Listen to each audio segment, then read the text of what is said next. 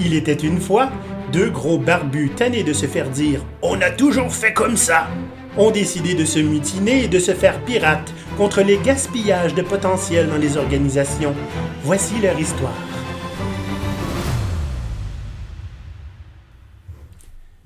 Qu'est-ce que vous dites de ça? Une entreprise qui commence en faisant des frigidaires qui ne marchent pas, qui finit en constellation de start-up. Une compagnie de vente en ligne où tout le monde, tous les employés commencent par faire du service client. Une organisation entièrement transparente où toutes les informations sont disponibles et qui permet à tous les employés de contribuer activement à la stratégie d'entreprise. C'est toutes des entreprises qui existent. On les appelle les entreprises progressistes. Et euh, même si elles sont toutes très différentes les unes des autres, on observe des patterns communs qui émergent. Bienvenue à GoPirate. Dans notre podcast, on va explorer ces entreprises-là pour faire connaître les façons alternatives d'opérer une business. Je suis Olivier Fortier. Et moi, Maurice Lefebvre, on est vos coachs pirates. On va discuter de comment ces entreprises ont réussi à se mutiner face à des façons de faire puis se sont réinventées pour libérer le potentiel de leurs équipes, conquérir des nouveaux marchés puis éliminer le gaspillage. On va mettre en valeur les entreprises d'ici. On pense que le Québec a toutes les caractéristiques nécessaires pour avoir une communauté entrepreneuriale qui est progressiste. On a le potentiel, puis on a tout ce qu'il faut socialement parlant. Mais avant de commencer à parler du Québec, j'aimerais qu'on regarde un petit peu ce qui se fait à travers le monde. Donc, qu'est-ce qui existe déjà euh, internationalement? OK, ben commençons avec Hire, une compagnie que j'aime bien. Depuis les années 80, c'est une compagnie qui se sont réinventées assez régulièrement. Ils ont fait cinq grandes transformations. Ils sont passés d'une entreprise qui était essentiellement une division de, de compagnies qui faisaient des, des frigos pour d'autres marques plus connues. Et euh, ils se sont transformés, ils font encore des frigos sous leur propre nom maintenant.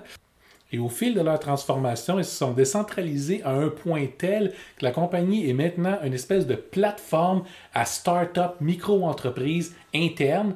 Donc, n'importe quel employé peut arriver avec une nouvelle idée, un nouveau marché à, explorer. Si l'idée est bien présentée, il va avoir un budget, il va être capable d'aller explorer son idée pendant un certain temps. Va avoir de l'attraction, plus de financement, ça devient une autre entreprise. On parle, c'est un modèle quand même assez, euh, assez exceptionnel. Si je ne me trompe pas, il y avait même quand même une couple de milliers de startups là, en dessous de ça. Présentement, oui. Oui, oui c'est 2-3 000, je pense. Quand même. OK. Moi, euh, celle que j'aime bien, c'est euh, Zappos. Donc, c'est des la vente en ligne de souliers. Vous imaginez que c'est pas nécessairement ça qui les a fait connaître. en fait, ils ont été rachetés par Amazon récemment. C'est la première fois qu'Amazon achetait une entreprise, mais qui ne sacrait pas le CEO dehors. Ils voulaient garder Tony Chiet qui est le CEO dans le fond. Donc ce gars-là, essentiellement, a fait euh, de son entreprise une entreprise où le monde a du fun. Et si j'ai bien compris ce que j'ai lu, euh, ça prend un certain niveau de weirdness pour travailler là. Il faut que tu te notes entre 6 et 9 de bizarre, genre, pour pouvoir travailler là. Euh, c'est une entreprise où tout le monde qui entre est obligé de faire du service client. Parce que dans le rush des fêtes, euh, ils n'ont pas le temps de commencer à embaucher du monde euh, temporaire. Les boss font du service client. Ils sont entièrement focusés sur la satisfaction du client à un point tel où le record d'un appel de support téléphonique a duré 8 heures. Le client devait être content ou vraiment pas à la fin de cet appel-là. Mais euh, ce qui est super impressionnant, c'est qu'eux autres, ils ont vraiment essayé beaucoup la. comment t'appelles ça, non? L'allocratie. Donc, qui une forme d'aplatissement de l'organisation, mais qui était quand même assez lourde. Et ils ont dit euh, ça marche pas pour nous, on va essayer autre chose. Et tous les détracteurs ont fait comme ah ah Pas avoir de boss Finalement, ça marche pas les autres qui ont dit, c'est mais non, c'est parce qu'on va essayer d'aller chercher quelque chose qui est encore mieux que ça. mais euh, c'était tellement euh, spécial et un peu weird de travailler là-bas. Il y a des centaines de CEO puis de directeurs de d'autres entreprises qui visitent chaque semaine les bureaux de Zappos pour voir comment est-ce qu'ils ont autant de plaisir à vendre des chaussures. Donc, c'est vraiment une histoire qui est très, très intéressante. Il y a un paquet de vidéos que vous pouvez vouloir sur YouTube à, ce sujet-là. J'aime bien aussi Morningstar, qui est une entreprise qu'on entend parler. À peu près euh, chaque, chaque euh, euh, personne qui va avancer une nouvelle approche sur comment manager une entreprise mm. va parler de Morningstar en disant que c'est un exemple parfait de leur approche. Mais Morningstar ne suit pas aucune espèce d'approche. La seule chose qu'ils font de vraiment spécial, c'est qu'ils travaillent en équipe de travail qui sont autonomes. Chacune de ces équipes-là est responsable de son propre budget, va participer à la conversation collective au travers de toute euh, la compagnie dans le but de choisir les bons produits, choisir les bonnes stratégies pour avoir le maximum de résultats possibles. Donc, euh, c'est une, une vraie transformation, là, pas juste du bonbon, du fluffy. C'est une vraie transformation qu'ils ont eu, puis ça fonctionne bien. Super. Donc là, on vous a donné quelques exemples d'entreprises progressistes, mais elles ont, il y en a beaucoup d'autres, évidemment, puis on va en explorer davantage euh, euh, au fil des, podca- des podcasts qu'on va publier. Mais il y a une, ben, pas une chose, mais il y a des... Toutes ces entreprises-là ont des choses en commun. Il y a des patterns qui, sont, euh, qui se recoupent, qui émergent. Mais il faut, il faut comprendre que c'est pas une formule préparée d'avance, c'est pas une formule magique ou une recette. Non, non, non, absolument pas. En fait, ce sont des tendances, mais ces tendances-là sont, sont, sont sur un spectre. Ok, Certains en ont certains plus, d'autres en ont certains moins. Toutes ces entreprises-là, on, on les approche qui sont très différentes, des réalités qui sont très différentes. Il faut tenir ça en compte. hein. Il n'y a pas de, de, de silver bullet, de formule magique qui s'adapte à toutes les entreprises. Ouais. L'idée n'est pas que les entreprises doivent s'adapter à un modèle, mais que les façons de faire doivent être adaptées aux réalités de chacune de ces entreprises-là. Donc ça fait un petit moment, toi puis moi, là, on, on brainstorm sur tout ça, puis qu'on avait identifié nous-mêmes. Deux ans. Deux, Deux ans. Deux ans quand même. On avait identifié euh, certaines des tendances, donc des changements de mentalité qui sont nécessaires là, pour pouvoir avoir ce genre de transformation-là. Ouais. Puis récemment, le livre de, de nos collègues de, des Pays-Bas. le Corporate Rebels, est sorti. Puis eux autres, ils l'ont fait de façon sérieusement plus claire et meilleure que nous autres. C'est plat, mais on va simplement le voler. Ben oui, parce qu'on est des pirates, puis on vole tout ce qui n'est pas beauté à terre. OK, commençons avec le premier. Ouais. Une des tendances que les autres ont réussi à avoir, c'est que l'ensemble de ces entreprises-là ont changé légèrement le- le- le- leur focus. Une entreprise traditionnelle, le premier focus, ce sont les profits. Maintenant, disons-le franchement, c'est la raison d'existence de toutes les entreprises. Il n'y en a pas d'autre. C'est faire des profits. Ouais. OK? C'est essentiel. Au grand dent de beaucoup d'employés qui Ouais. voient autre chose.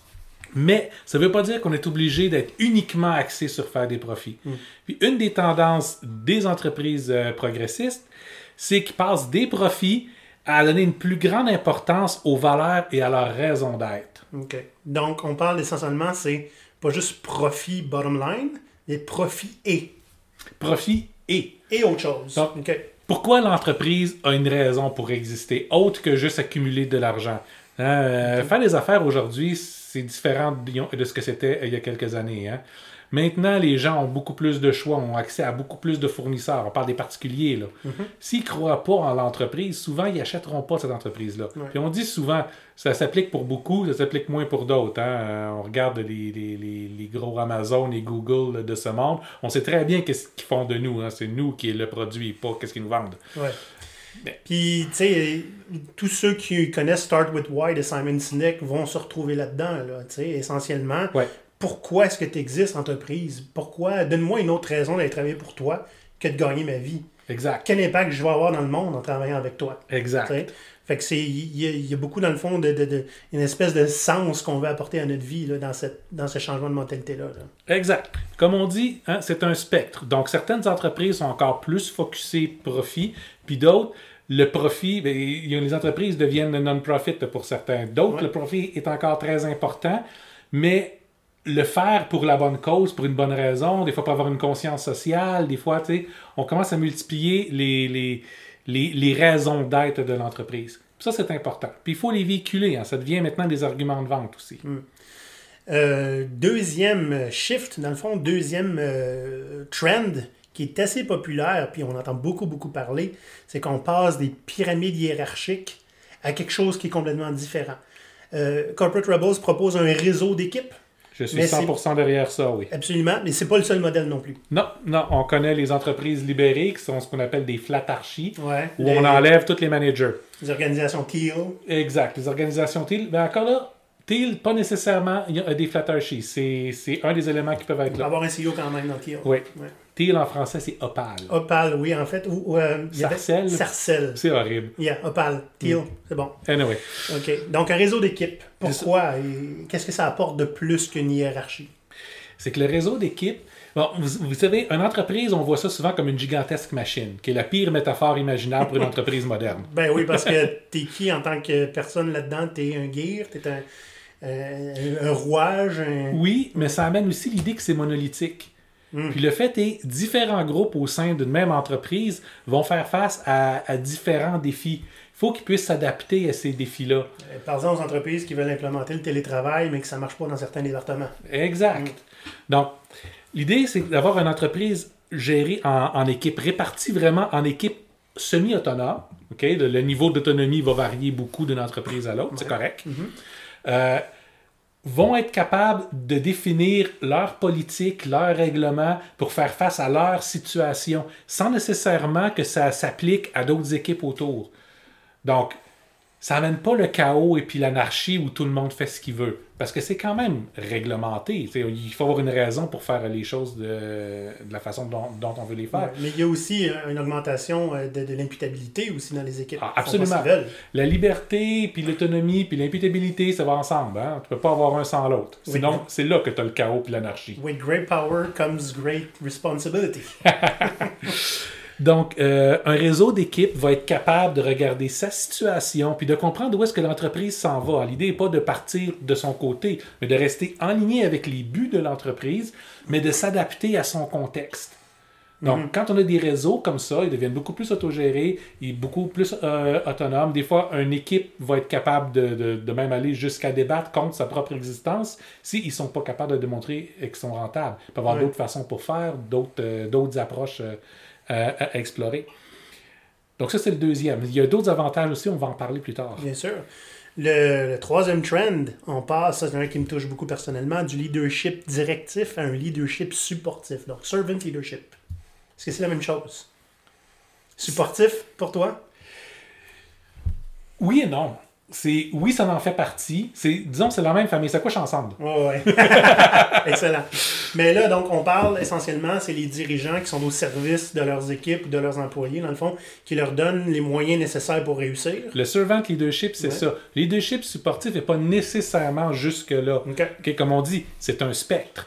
Oui, Ça peut être tout simplement avoir quand même un leader qui détermine la direction dans laquelle on va, mais qui va prendre la peine de dire Toi, Olivier, je te confie ça. Qu'est-ce que ça te prend pour réussir? Ouais. OK? Tu fais encore qu'est-ce que je veux. Oui, oui, je comprends dans le fond. Puis bon, on en a parlé beaucoup dans nos échanges, Maurice. euh, L'importance de mettre le, tout l'accent sur un objectif à atteindre, puis de laisser l'équipe trouver le moyen de l'atteindre essentiellement. Absolument. On fait une- L'idée avec ce genre de leadership-là, c'est de créer un bac à sable avec des contraintes. OK?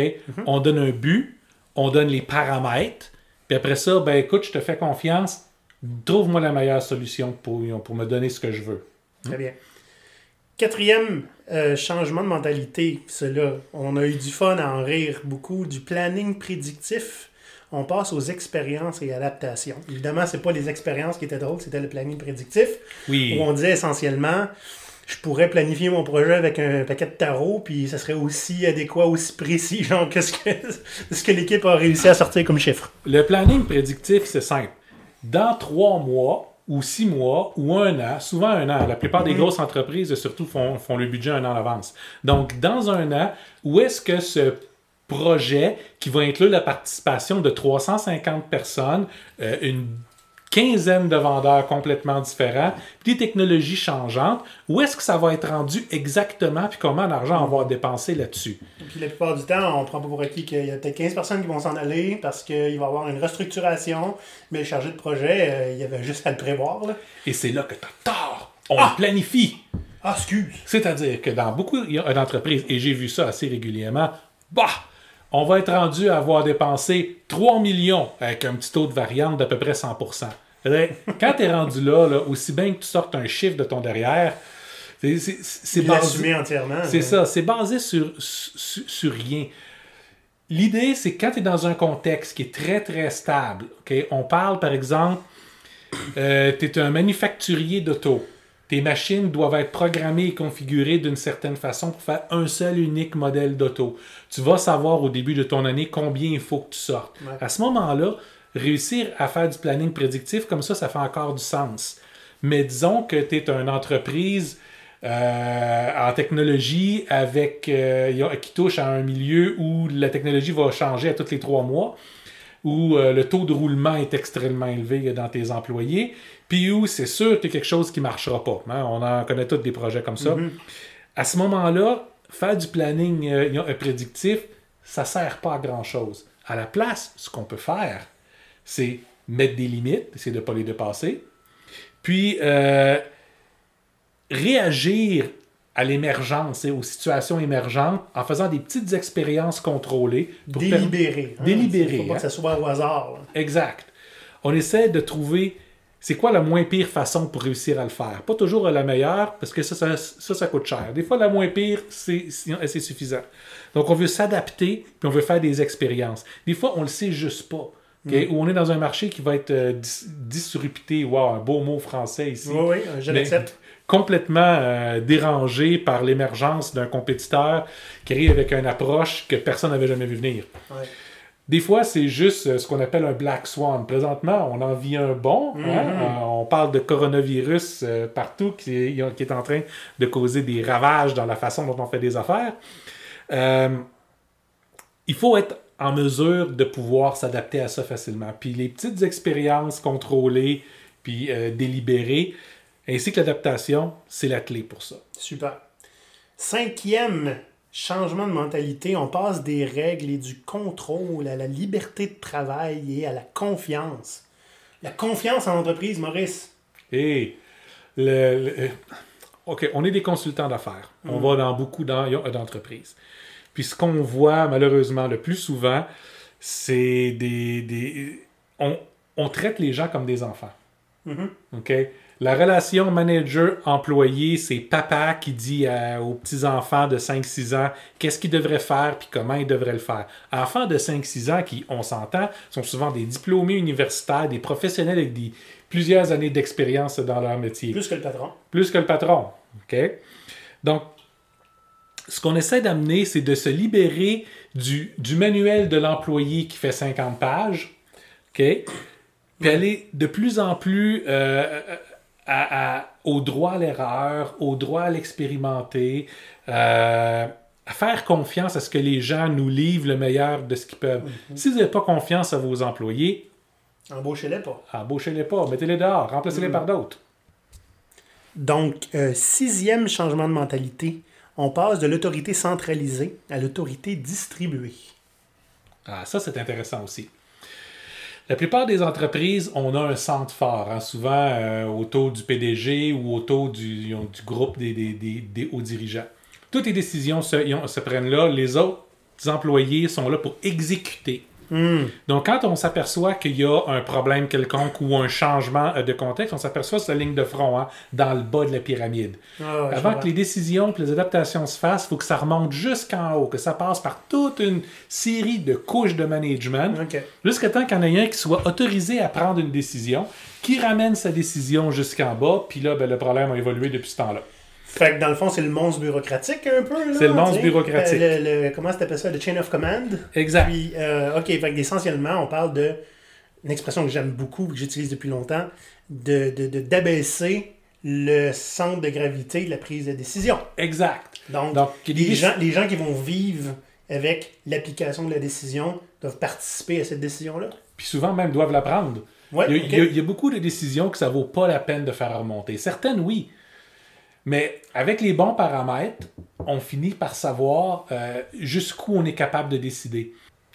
On a un bel exemple que je retrouve juste pas là, dans mes notes. Je pense que c'était dans The Connected Company de Dave Gray, un super bon livre que vous devriez absolument lire, mm-hmm. euh, qui parle d'un hôtel où euh, tous les employés, peu importe quel employé c'est, peuvent prendre des décisions jusqu'à un certain montant d'argent dans le but d'avoir des clients euh, satisfaits.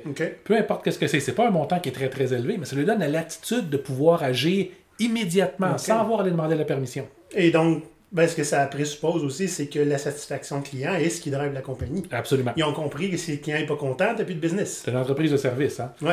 OK, super. Et le septième changement de mindset, c'en est un qui, euh, qui me rappelle beaucoup de souvenirs, Maurice, parce que c'est un peu dans ce contexte-là qu'on s'est connus. On passe du secret à la transparence radicale. Et quand on s'est connus, après un fois je t'ai rencontré, tu étais en train de parler des Deliberately Developmental Organizations, donc du développement délibéré qui est basé essentiellement sur la transparence un peu extrême, dans le fond. Là. Oui.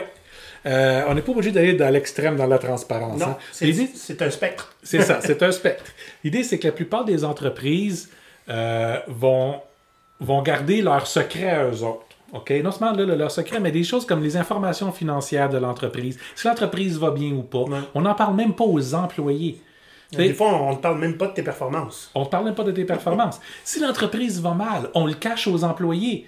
Ou si on veut faire une transformation, ou si on veut explorer quelque chose, on n'en parle pas. Pourquoi? Mm. On ne veut pas inquiéter les employés. C'est pas des idiots. Ils vont savoir qu'il y a quelque chose qui se passe. Puis moins on leur parle, plus ils vont s'inquiéter. On fait juste empirer la situation. Mm-hmm. Fait que les entreprises qui adaptent la, la transparence jusqu'à la transparence radicale commencent à mettre cette information-là disponible à leurs gens. Mhm. De cette façon-là, on peut avoir une conversation avec tout le monde. Si par exemple, tel département fonctionne mal, avant qu'on discute, toi et moi, en tant que puissant chef d'entreprise, sur quand est-ce qu'on va le fermer, en partageant cette information-là, il y a peut-être des pistes de solutions que les gens qui sont dans le département peuvent avoir. Mais on n'a pas la structure pour le, euh, en place pour le, pour le permettre de le communiquer avec nous autres. Ils savent même pas qu'on est intéressé à leur parler. Ils savent même pas qu'il y a un problème des fois. Mais s'ils savent, là, on est capable d'agir. On se retrouve avec une entreprise qui est plus juste gérée par une petite poignée euh, de personnes, mais où tout le monde est capable de, de contribuer si on en a besoin. tout le monde sait ce qui se passe. Puis oui, si l'entreprise va mal, ça se peut qu'il y ait des employés qui décident de partir. OK? C'est pas anormal. Mais non. D'ailleurs, c'est pas euh, justement l'exemple de Southwest Airlines là, qui, qui, avait beaucoup de difficultés là, dans le temps d'une crise financière ou crise du pétrole, je pense en 2008 peut-être, ou un petit peu avant. Quelque chose comme ça. Anyway, où euh, ils ont simplement avoué, ont admis à leurs employés, on est dans le trouble. Les employés ont dit, ben on va tout baisser notre salaire jusqu'à temps que ça se replace. Donc les employés, en étant au courant de ça, ont pu proposer une solution, puis ont brainstormé jusqu'à temps qu'ils offrent essentiellement de sacrifier pour la compagnie. C'est quand même pas banal. Et là, juste un petit message à tous les chefs d'entreprise qui viennent d'entendre ça puis qui disent Yes, j'ai juste à dire que ça va mal, puis mes employés vont, vont, prendre les coupures de, ils ont de salaire, comme ça, j'ai rien à changer. C'est pas de ta fête de même que ça marche. Ça prend une culture quand même. oui, mais la transparence est importante. Au minimum, beaucoup euh, de, de, gestionnaires à différents niveaux dans l'entreprise sont pas au courant des problèmes qu'il y a au sein de, de l'entreprise parce que les employés ne le font pas remonter. Puis hmm. ceux en haut, les, les, dirigeants, font pas descendre les, les problèmes non plus. Fait qu'imaginez-vous devoir être euh, imputable pour des, pour des situations que tu connais même pas. Avoir une transparence dans l'entreprise sur qu'est-ce qui se passe, qu'est-ce qu'on peut faire. Euh, certaines entreprises vont même à ce que tout le monde est, est évalué régulièrement. Le résultat des évaluations est public. Ouais. OK? Certaines entreprises vont voir tous les salaires publics. OK? Mm. Ça, ce sont des, ça, sont des résultats, ben, des résultats euh, des, des, des, applications extrêmes de ça. Mais ça, en fait, c'est pas si extrême si c'était, par exemple, le gouvernement, il y a des échelles de salaire qui sont connues. Oui. Juste dans telle échelle, ça, c'est pas si extrême. Quand tu es au privé, ton salaire est public, c'est un autre game. Ben, c'est parce qu'au privé, la game est, super simple. Moi, je vais t'engager, Olivier, puis je veux te payer le minimum possible pour avoir mhm. le maximum de toi, mais je sais que je risque de devoir faire des sacrifices puis te payer plus que Bob à côté, qui est ici depuis plus longtemps ou fait un autre genre de travail, ou des fois un meilleur travail que mhm. toi, mais tu as juste été capable de négocier mieux que lui. Donc, ouais.